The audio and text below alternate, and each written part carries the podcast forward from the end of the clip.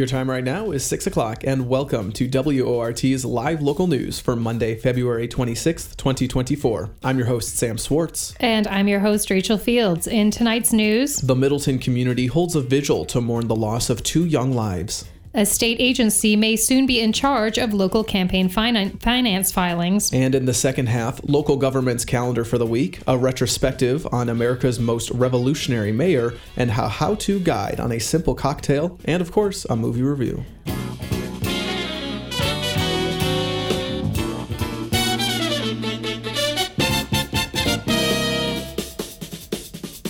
This is Sam Swartz and Rachel Fields with your local news, coming to you live from the WORT studios in beautiful downtown Madison. Here are your headlines. The Wisconsin Ethics Commission has recommended that charges be filed against a fundraising committee for former President Donald Trump for evading campaign finance laws in 2022, reports the Associated Press. The recommendations come after the commission found that the fundraising committee conspired with State Representative Janelle Branchen to evade finance laws in an effort to support a primary challenger to State Speaker Robin Voss. As part of the money laundering scheme, the fundraising committee gave to county Republican parties, which have no donation cap, but earmarked that money to be spent on a particular candidate, which is illegal. The committee has asked that county prosecutors file charges. If no charges are brought, the Ethics Commission has indicated it may escalate to the Wisconsin Department of Justice. Senate Majority Leader Devin LeMahieu has indicated he is unlikely to bring a vote to a bill designed to help election clerks begin processing absentee ballots early. The bill was authored in part by LeMahieu himself and had previously passed in the state assembly, but it was killed in committee by Senator Dan Knodel of Germantown, who cited security concerns around the measure, reports the Milwaukee State Journal. LeMahieu has the option of bringing the bill before the Senate despite the committee's actions, but implied that he would not do so in a statement on Thursday. The bill was designed to ease time pressure put on election clerks during Election Day when they have to process large numbers of absentee ballots. Previously, those ballots were processed in large chunks, leading to conspiracies around vote dumping that are unsubstantiated. Senate candidate Eric Hovde, a Republican running to unseat Tammy Baldwin in the fall election, released a statement today affirming that he supports access to in vitro fertilization treatments, reports the Milwaukee Journal-Sentinel. The statement comes in response to an Alabama Supreme Court decision late last week that categorized frozen embryos used in IVF treatment as children with legal protections. The National Republican Senatorial Committee responded to the decision, urging Republican candidates to distance themselves from the Alabama Supreme Court's position, as IVF is extremely popular even among Republican constituencies. Previously, Hovde has been critical of embryonic stem cell research and has called himself, quote, totally opposed to abortion, unquote. Hovde is the first candidate to announce themselves for the Republican ticket, with primary elections scheduled for August. Temperatures in Madison are projected to hit record highs today and tomorrow for this time of year, reports the Wisconsin State Journal, with expected highs in the mid-60s. That comes as part of the mildest winter on record for much of the Midwest, with temperatures this February being on average 10 degrees higher than the historic norm. The warm weather comes in part due to the El Niño weather phenomenon, where the Pacific Ocean has elevated temperatures, thus changing weather patterns across much of the United States. Snowfall has also been unusually low this year, as well as the number of days that the lakes have been frozen. Exactly how unusual this year has been will be more clear as the winter winds down. The Madison School District has selected Joe Gothard as the next school superintendent. The announcement this afternoon brings the months-long candidate search to a close. It also comes hours before the Madison Board of Education is slated to vote in a special meeting before their regular board meeting to approve his contract. Gothard previously served as the superintendent of schools in St. Paul, Minnesota, as well as superintendent of secondary schools in Madison. This year, Gothard was named National Superintendent of the Year by the American Association of School Administrators. Pending his acceptance of the contract, Gothard would start no later than July 1st. In more education news, Middleton Cross Plains schools were closed today following a network disruption that prevented the use of internet and phone services, reports WKOW. The district says they are investigating the issue and have solicited the help of external cybersecurity professionals. It's unclear right now whether the outage was the result of technical issues or a targeted attack. A Middleton Board of Education meeting today was canceled, according to an unsigned online post. Students are expected to return tomorrow. And those were your local news headlines. We turn now to two special guests joining us this evening. Jess Miller and Sarah Gabler are in the studio, and they want to tell you a little something about our WORT pledge drive. Thanks so much for listening to the local news. Today is the first day of WORT's winter pledge drive. I know it feels like spring out there, but this is our winter pledge drive happening for the next couple of weeks. We are asking you to help support community radio and help support WORT through a donation. The theme of this year's pledge drive is Another Weirdo for WORT. We know that WORT produces radio for sort of the off-color members of our community. We know that our coverage is a little bit off the beaten path, and as a result of that, we don't have the benefit of corporate sponsorship or a lot of big funding sources. So we are asking you to donate here, and we thought Sarah and I, we were both local news reporters, would share a little bit about ourselves and how we got involved with WORT to start. Sarah, how did you get involved with WORT? Yeah, I started volunteering at WORT as a local news reporter because I think WORT is weird and wonderful. It's the kind of place where you're going to get the independent journalism that you can't get on a lot of other stations that, you know, have a corporate sponsor or, you know, somebody pulling the strings. Our shows, our reporting is really dictated by you, the listener, like what matters to you and what's happening in our local community. And that's something I care about. So I started volunteering as a local news reporter. I go out every Thursday and collect stories. I talk to folks, and they're broadcast on the 6 p.m. local news, the show you're listening to right now. Jess, how did you get your start at WORT? Yeah, similar experience. I also am a volunteer local news reporter. I moved to Madison a couple of years ago and realized that it was a really weird and wonderful place to be, and I wanted to be involved with telling the stories of Madison. I'm actually a graduate student at UW-Madison for journalism right now, and being a local news reporter at WORT is such a valuable learning experience for me, and it really is such a pleasure to be able to give back to the community that I love so much. Yeah, it's a great learning opportunity to get some new skills and contribute to the community, like you say.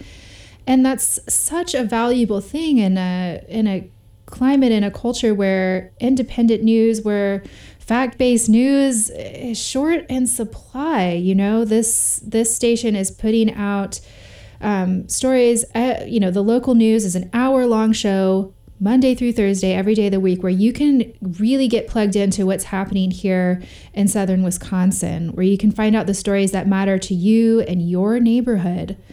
And that's a precious thing. And we want you to support that. We want you to join us in our love for WORT. All the weirdos out there for WORT, give us a call. We want to hear from you.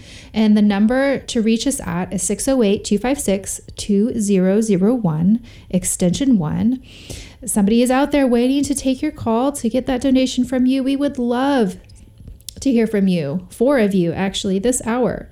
You can also donate online at wortfm.org, right, Jess? That's exactly right. Like Sarah said, we are looking for 4 people, just 4 people to donate this hour during the local news program. That means 1 donation every 15 minutes. You personally could make a huge difference in the operation of your community radio station in just 15 minutes. Give us a call at 608-256-2001, extension 1. We've got folks who are eagerly awaiting to take your call, and we will be happy to say your name on the air if you'd like us to, or you can remain anonymous. If you have a message that you'd like broadcast on air, we would be happy to send a message out on air on your behalf.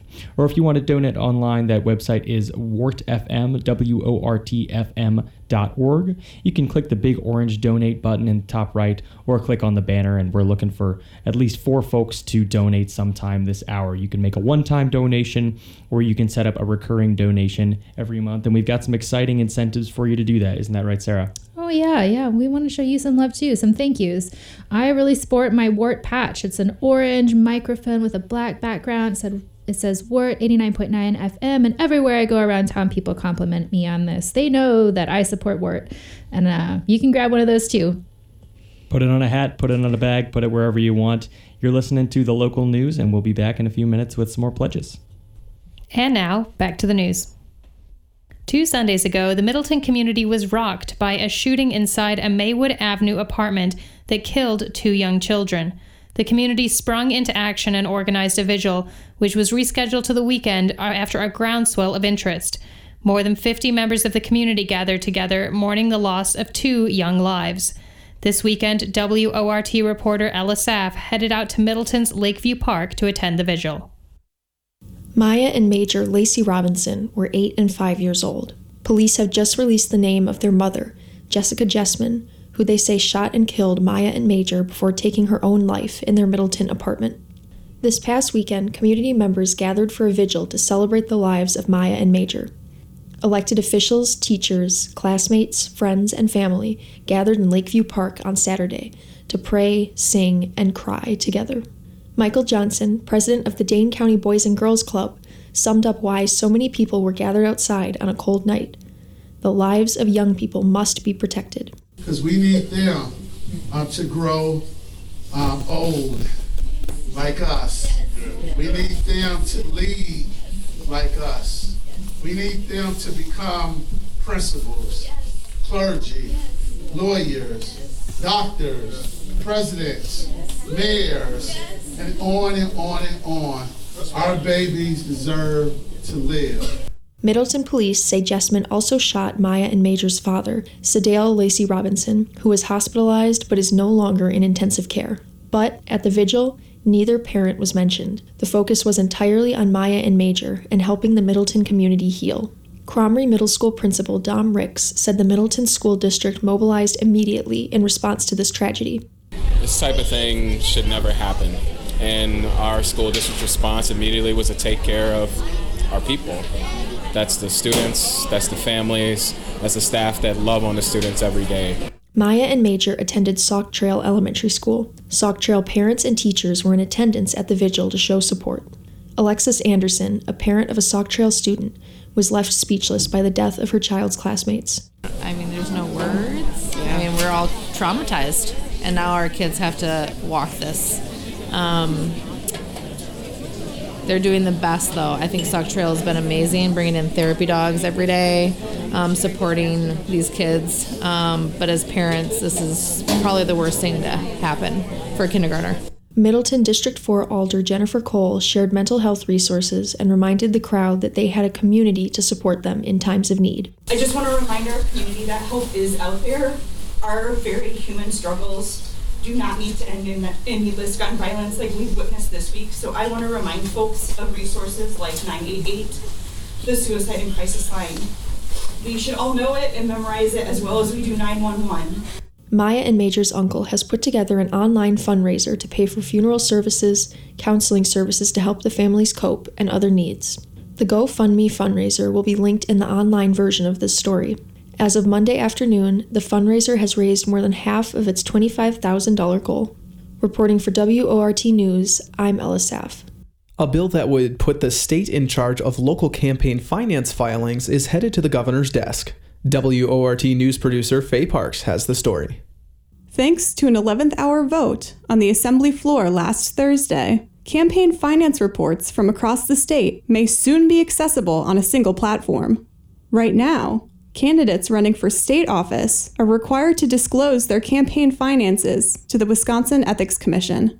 Those reports detail where the candidate's money comes from and how it's spent. The commission then makes that information available to the public via a sometimes finicky online portal. But when it comes to local offices, campaign finance reports go through a different process. Candidates running for their area's school board, City Council, or County Board, to name a few, file reports with their local clerk. For example, if you want details on a Madison Common Council candidate's spending, you would find them through the Madison City Clerk, which posts them online. Meanwhile, if you want to access that same information on a county board candidate, you would go to the Dane County Clerk.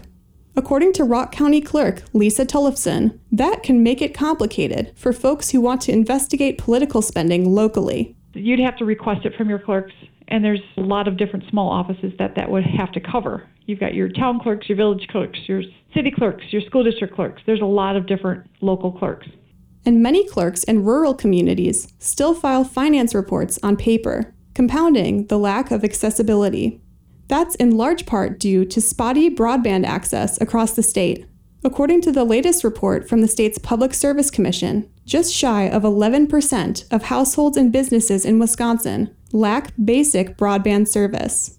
According to Tullifson, Rock County officials have struggled with broadband access, but they're seeing some modest gains. I can tell the lines are getting put in, and my clerks, more and more of them are getting faster service. So that's a huge piece to get that through the rest of our state.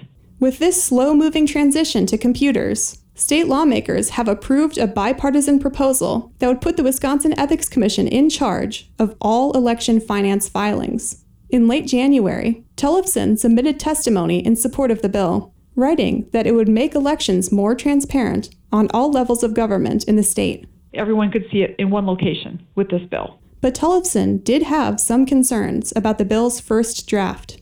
Namely, that it would seriously increase the Ethics Commission's workload.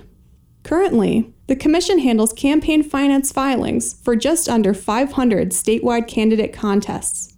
If this bill is signed into law, according to Tullifson, their workload would increase by more than 15,000 races. And originally, the bill only added 3 more ethics employees to handle this sudden deluge of paperwork. An amendment from the State Assembly, Tullifson says, addresses her concerns. It pushes the implementation deadline back from July of 2024 to July of 2025. The Ethics Commission can use that extra year to assess their budgetary and staffing needs to implement the change. I know that the Ethics Commission is putting in a new computer system to handle all of this, and it gives them time to get training for the clerks, because we know the clerks are the ones that are going to be training all the candidates how to use it. Dan Carlton is administrator of the Wisconsin Ethics Commission. He declined WORT's request for an interview, stating that the commission has not taken a position on the bill. Meanwhile, the Wisconsin Towns Association and the League of Wisconsin Municipalities have both registered in support. The amended bill passed unanimously in the State Assembly on Thursday during a behemoth session as lawmakers aim to wrap up most of their lawmaking for the year. The State Senate, which had already approved the original bill, adopted the Assembly's amendment on Friday. The bill now heads to the governor's desk. Reporting for WORT News, I'm Faye Parks. It's now 6:23 p.m. and you're listening to the live local news on WORT.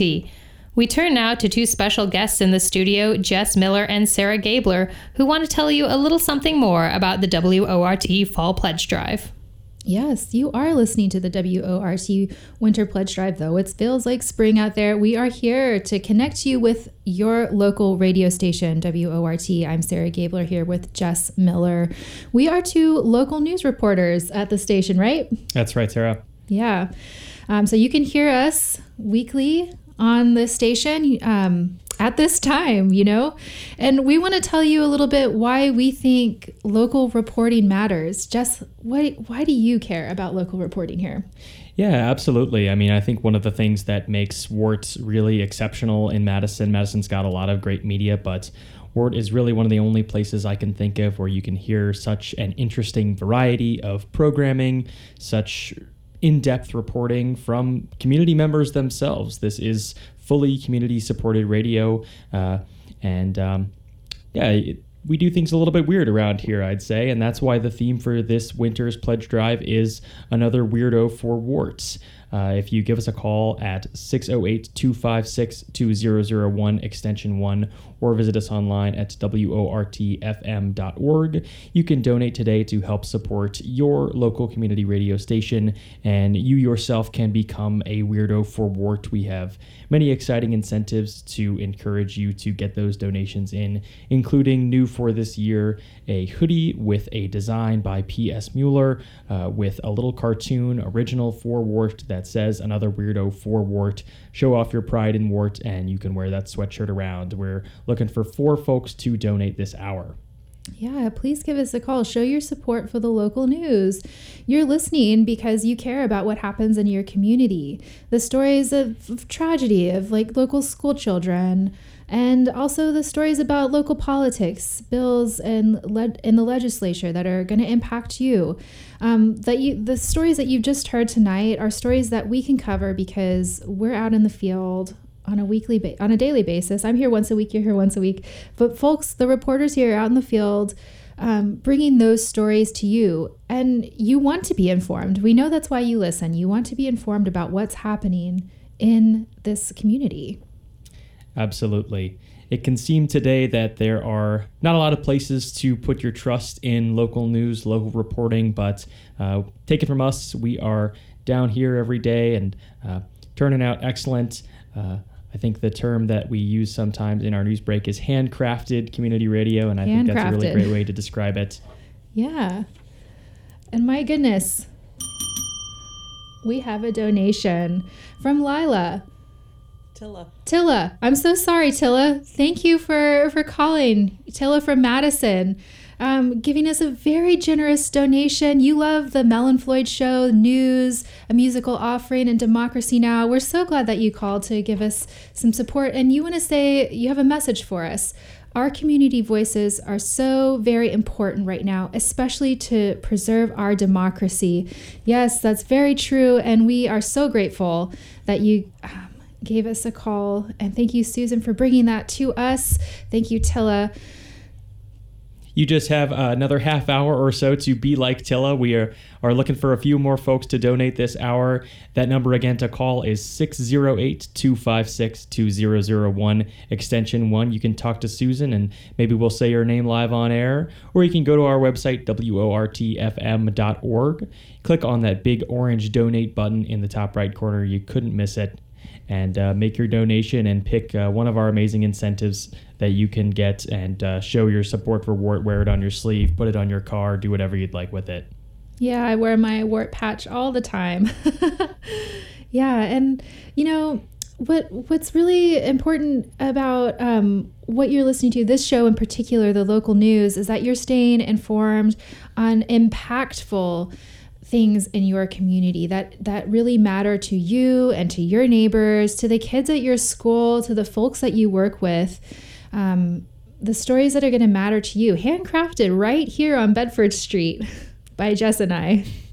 And all of our other fantastic news producers that you are listening to right now, our engineers, our news host. It truly takes a village, folks. So please call or go online to donate, wortfm.org, or call 608-256-2001. And now we'll go back to the local news.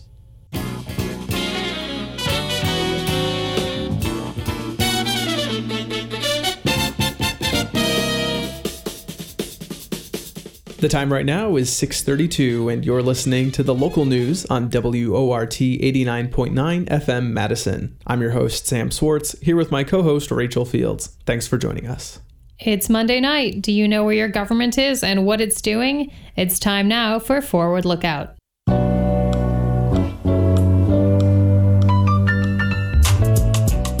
And with me now is Brenda Kunkel, and we're going to preview what's happening this week in local government. Hello, Brenda. Hey, Dylan. How you doing? I'm doing great. Good. 5:30 today, we have the Personnel and Finance Committee for Dane County, and they have a pretty lengthy agenda. So, yeah, what are they talking about? They do. They have a lot of routine items on their agenda. They have some affordable housing projects. They're purchasing some properties. They are encouraging Dane County's contractors and vendors to work with local high road employers. They are also signing a contract with Greater Madison Convention and Visitors Bureau. The Sheriff's Department is getting some funding that looks a little strange. It is for tactical explosive breacher certification training, and some other things. You might want to take a look at that if you're interested in where the money goes.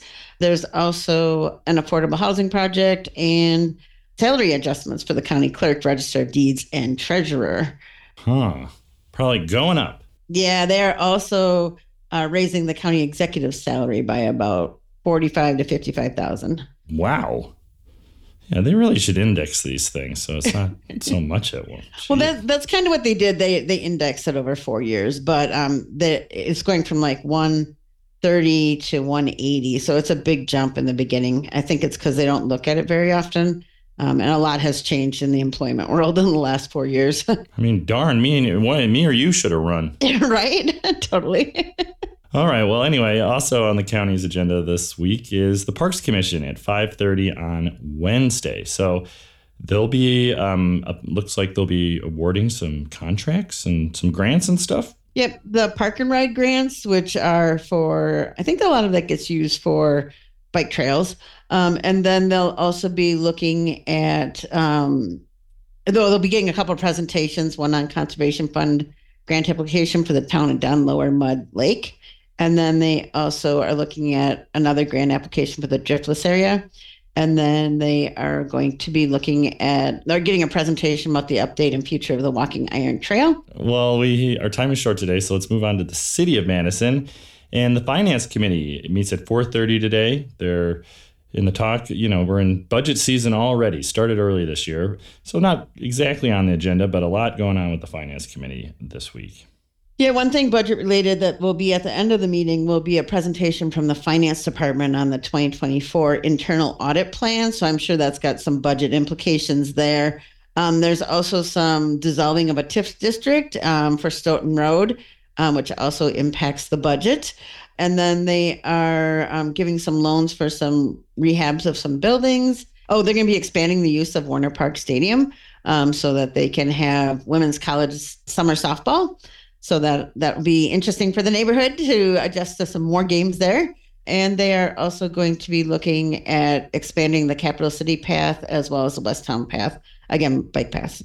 Next up, the Plan Commission will meet virtually at 5:30. And they just got a few projects they're considering, right? They do.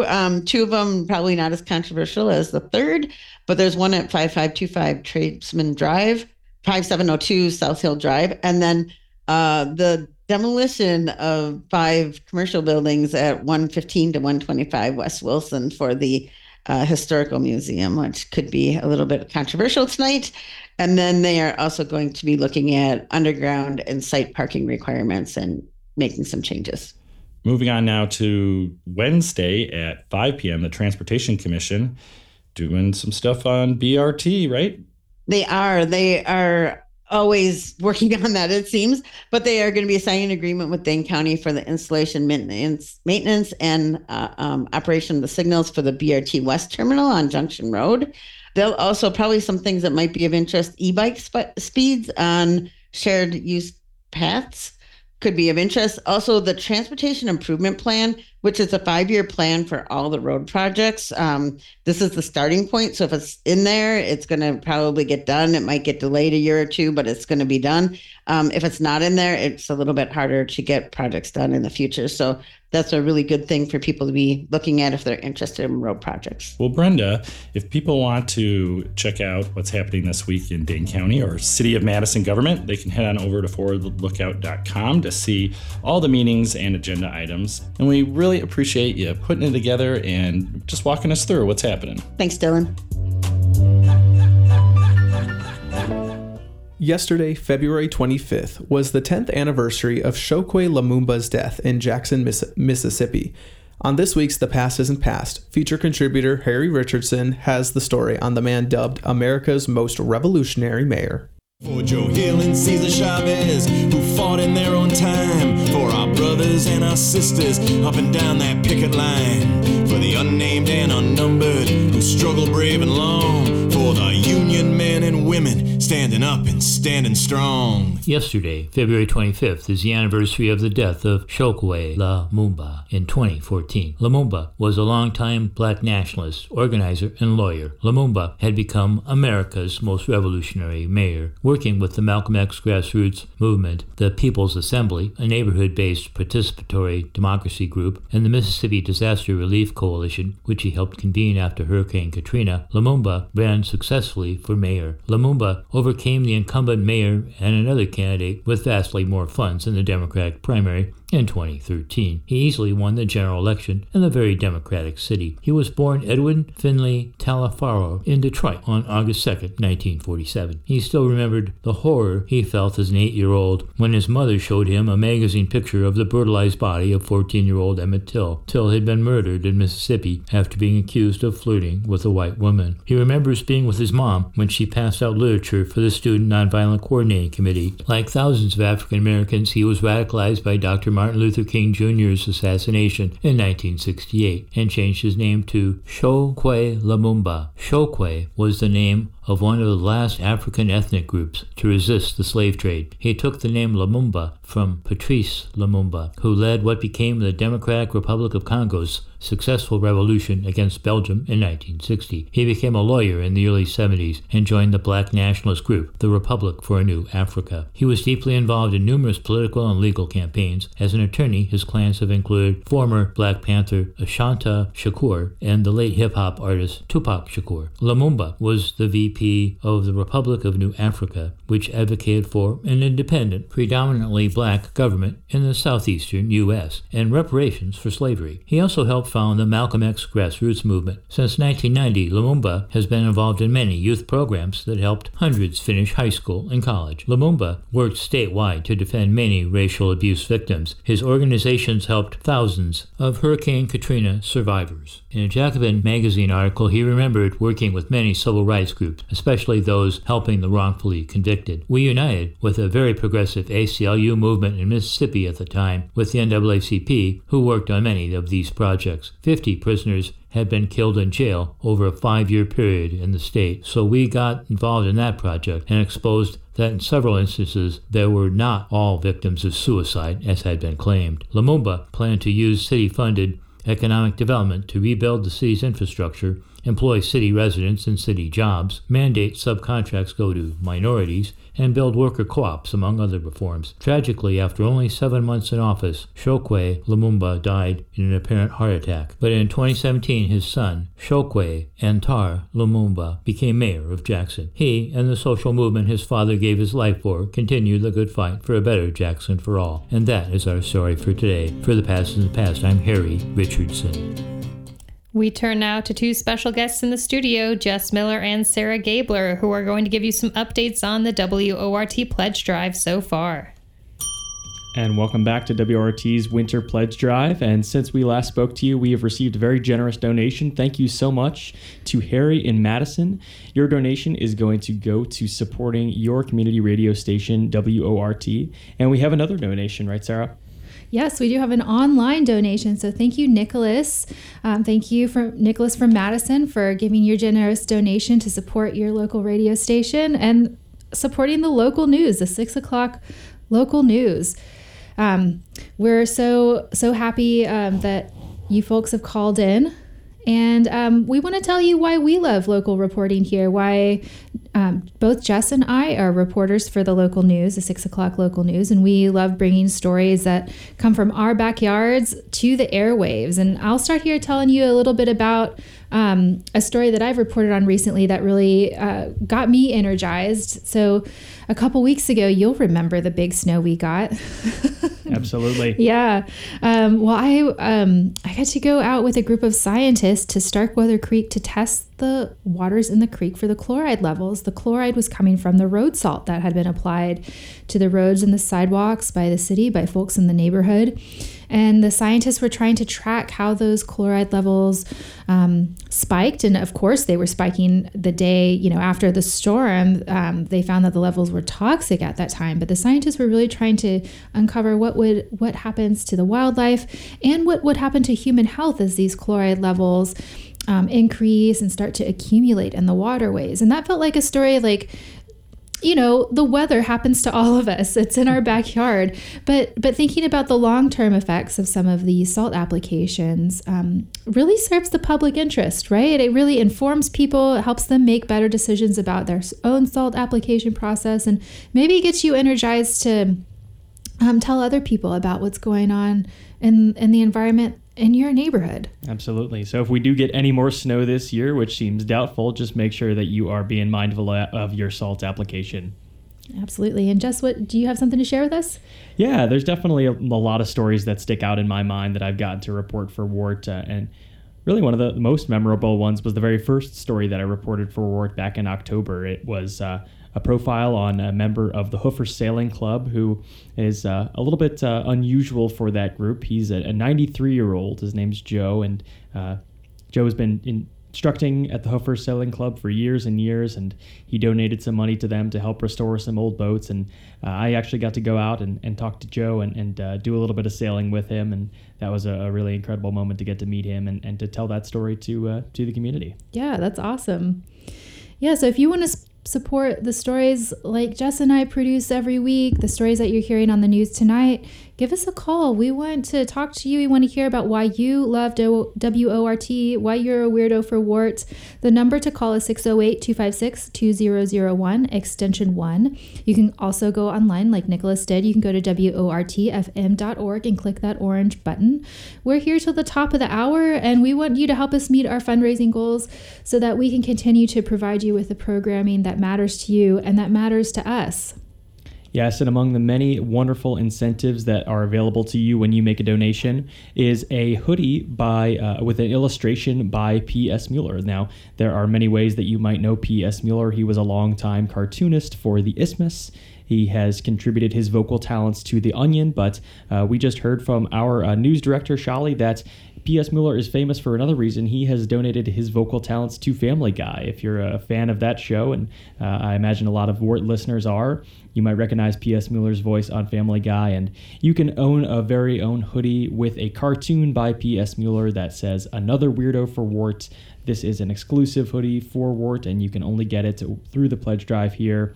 Call 608-256-2001, extension 1, and talk to someone here in the studio, or you can go to our website, WORTFM.org, click on that big orange donate button in the top right corner, and make your donation. Yeah, we want to hear from you. And we're going to get back to the local news here in just a second, but your support of WORT helps us keep these microphones running, to keep those airwaves full of the stories that matter to you. Some of the support that you're giving us is keeping the roof on our head and keeping those airwaves running and getting microphones into the hands of Jess and I so we can go out into the field, literally. Absolutely. I definitely did not realize how much work it took to run a radio station before I started here. WART is run by over 300 volunteers like me and Sarah, and you can make a difference here in the next 15 minutes by calling us or going online. But for now, we'll go back to the local news. And now back to the news. The 7 and 7 is a staple in bars across the country, and you may have heard of it. But where does it come from and how is it made? Reporter Charlie Bielowski has the details in this edition of Madison Mixology. Hello everyone, and welcome back to Madison Mixology. I'm your host and favorite reporter, Charlie Bielowski. Today I have a quick and easy cocktail for you to try, the 7 and 7. You may have heard of this drink before if you frequent bars or maybe even at a restaurant. It's been around since the 1950s thanks to a collaboration between the 7-Up soda brand and Seagram's Distillery. The cocktail was conceived to help promote and highlight Seagram's 7 Crown Whiskey, using the lemon-lime soda to complement its smooth flavor. The population of 7 & 7 peaked in the 1970s, thanks to its simplicity in preparation and refreshing flavor. As bars and restaurants adopted the new drink to their menus, it became a common choice for consumers. Making this drink is incredibly simple. To start, grab a glass and add some ice. Then you want to add 1.5 to 2 ounces of Seagram's 7 whiskey. To finish it off, add about 4 ounces of 7-Up soda. Now that we got our drink, it's time to taste test. Down the hatch.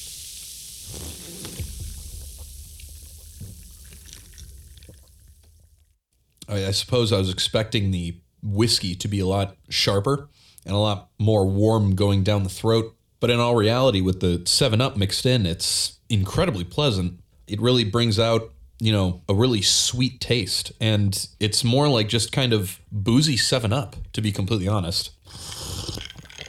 The flavors help bring each other out more, I guess, both for the 7-Up and for the Seagram's 7. The Seagram's 7, well, the 7 and 7 itself isn't really a go-to drink for me, but I have to say it is not bad, not at all. It's very good, actually, very pleasant, citrusy, refreshing. Over time, the original 7 and 7 recipe has evolved and changed in new and interesting ways. One example is the ginger 7 and 7, which incorporates ginger ale for 7-Up, and the southern 7 and 7, which incorporates bourbon in the place of the blended whiskey.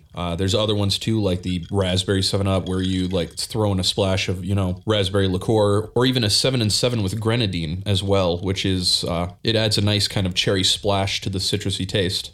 Try this easy combination for yourself, and I'll see you next week with another great cocktail. I'm your host, Charlie Bielawski, and this has been another installment of Madison Mixology. We'll now hear Harry Richardson's review of a 2005 action-adventure spoof. Mr. and Mrs. Smith follows two professional assassins as they navigate their complicated marriage. With the film being reimagined as a TV series, Harry thought now would be a great time to check out the original. Sweetheart. Love. It's lethal. You have an unusual problem, Jane. You obviously want me dead. And I'm less and less concerned for your well-being. That was clip from the trailer for Mr. and Mrs. Smith by veteran action-adventure director Doug Lynn. The movie came out in 2010, but it has been recently reimagined as a TV series, so I thought it might be fun to rewatch the original, and it was. The movie, for the uninitiated, is about a seemingly ordinary, if exceptionally attractive, well-off couple, well played by Brad Pitt as John and Angelina Jolie as Jane. They are bored in their relationship and go to see a marriage counselor in an early scene. We see the steaming scene where they first meet described for the counselor. There's the first hint of how they irritate each other, as they can't agree on when it was. He, 5 years, she, 6. The next caption plays along. Bogota, Colombia, 5 or 6 years ago. They met in a rundown bar with military men asking questions, and it looks like a good idea to feign that they are a couple to allay the suspicions of the men with guns. They are immediately attracted to each other. Flash forward back to the States, and John is telling his friend and co-worker, Eddie Vince Vaughn, that he has met someone while he is boxing with another guy. Eddie is incredulous. There's just one problem. John and Joan are not what they seem to be to the outside world or each other. They are both secret professional assassins working for private agencies. During a routine job, they are unwittingly pitted against each other as they try to capture or kill the tank, Adam Brody, an asset wanted by both agencies. Their differing styles are on full display. He roars up in a dune buggy. She has staked out the site and apparently plans to hit the tank from a safe distance. He messes up her plan, and they exchange fire. Soon they have been assigned by their respective agencies to assassinate the other. Then they discover that their target is their own spouse. What follows is an exciting, violent series of events where the two try to kill each other and complications set in. Chase scenes, mayhem, destruction, a high body count, you get the picture. The entire venture is a lot of fun and a highly choreographed, amusing story with a satisfying if predictable ending. It was rated PG. Reportedly, they took out a steaming sex scene to avoid an R. I think they should have kept the R for the amount of violent contact. All in all, well worth watching or watching again. I hope the new series is as entertaining as this Mr. and Mrs. Smith, now streaming on Hulu and several other services. For WT's Monday Movie Review, I'm Harry Richardson. Well, would you look at that? We've come to nearly the end of another hour of handcrafted local news right here on WORT. Time sure flies when you're having fun. Our guests this evening, Jess Miller and Sarah Gabler, have one last word this evening and hopefully some people to thank. What's the news, Sarah and Jess? Thanks, yeah. Well, we're here to support you guys bringing us the news. For this winter pledge drive at WORT, the theme this pledge drive is Weirdo for Wort. And we want to tell you why Your donation matters here to the station. It matters because it helps us keep the lights on. In a lot of ways, what we're asking you to help us do is keep the station up and running. The salaries that fund the folks that work here, the equipment that we use, the soundboards that we've been in the process of installing here at the station so that we can have the most up-to-date equipment and the best trained sound engineers and hosts that bring you the news, that bring you all the shows, the music shows, the talk shows that you listen to at this station. Jess, what are some of the other things that these donations help support? Yeah, it takes a village really to run a station like this. Our expenses run about $850,000 a year, and that might sound like a lot. It certainly sounds like a lot to me, but it is actually tiny compared to what we would pay if we had to pay hosts to host our on-air, 90% of our on-air shows instead of having volunteers do it. 80% of our income comes from listeners like you. A lot of that, as Sarah said, goes to paying the 7 full-time staff members who train our volunteers, work on equipment, keep our financial accounts in order, and raise money for the station.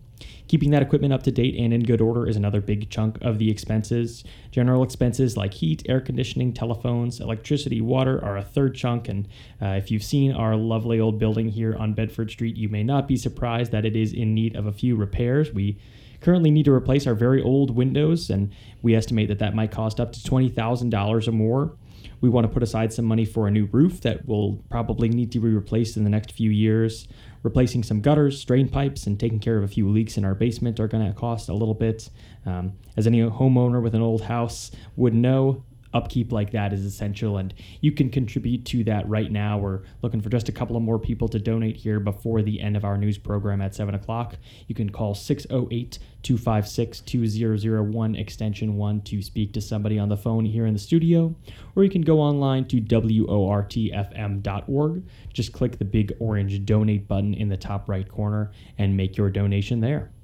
Yeah, it may not be sexy to talk about gutters and windows and roofs, but you know, we want to be transparent with you about what your support actually means, how it keeps our house in order so that we can bring you the programming that you love, that you might find sexy because sometimes the building isn't.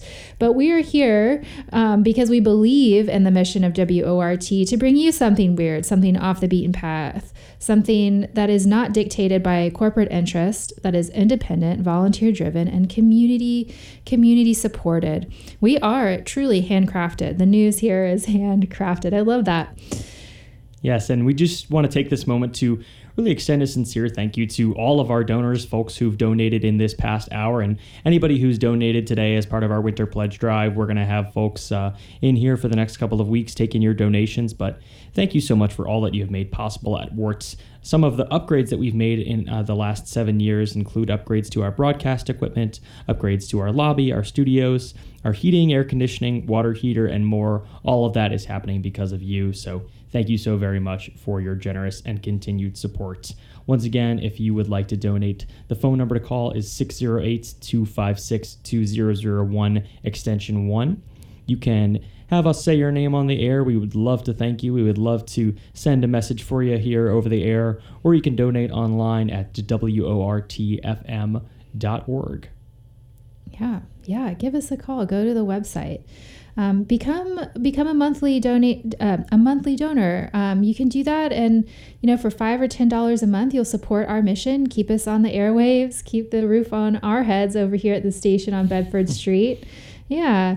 But there are other ways to get involved at WORT. Jess and I are both volunteers, and we give of our time, and maybe that's something you have a little bit extra of, and you want to check out the station, see how you can get plugged in, whether that's reporting, hosting a show, working the soundboards, helping out in a myriad of ways that keeps this station doing what we do so that we can bring you what's special.